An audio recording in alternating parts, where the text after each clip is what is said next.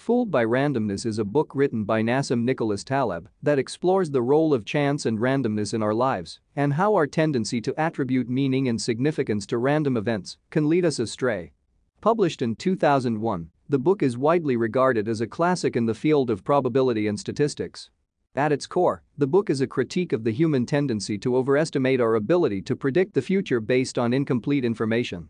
Taleb argues that many of the successes and failures that we attribute to skill or talent are actually the result of luck, and that by recognizing this fact, we can become better equipped to navigate the uncertainties of life.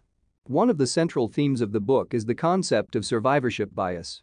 This refers to the tendency to focus on the successes and ignore the failures, which can lead to an overestimation of the role of skill and an underestimation of the role of luck.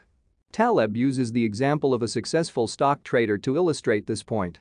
While we may be impressed by the trader's ability to consistently beat the market, we often overlook the fact that there are many other traders who have failed. And that the successful trader may simply be the beneficiary of a lucky streak. Another key concept that Taleb explores is the black swan. This refers to a rare and unexpected event that has a significant impact on the world, but that is difficult or impossible to predict based on past experience. Taleb argues that black swans are much more common than we realize and that our tendency to rely on past data and experience can blind us to their potential impact. The book is also critical of the field of economics, which Taleb argues is overly focused on mathematical models and assumptions that don't reflect the real world. He uses the example of the 1997 Asian financial crisis to illustrate how these models can fail in the face of unexpected events. Taleb argues that a more nuanced understanding of probability and risk is needed, one that takes into account the role of luck and the limitations of our knowledge.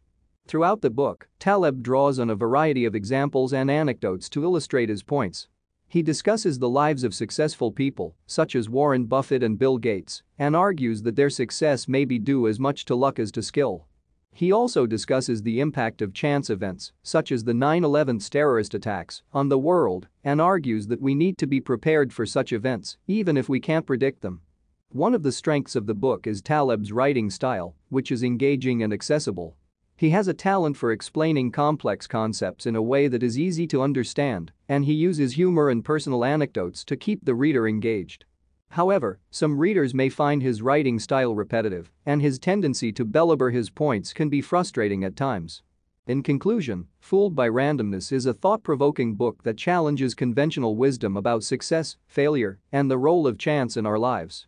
Taleb's insights into the limitations of our knowledge and the impact of luck on our lives are valuable, and his critique of the field of economics is timely and important. While the book may not be for everyone, it is a worthwhile read for anyone interested in probability, statistics, or the nature of success and failure.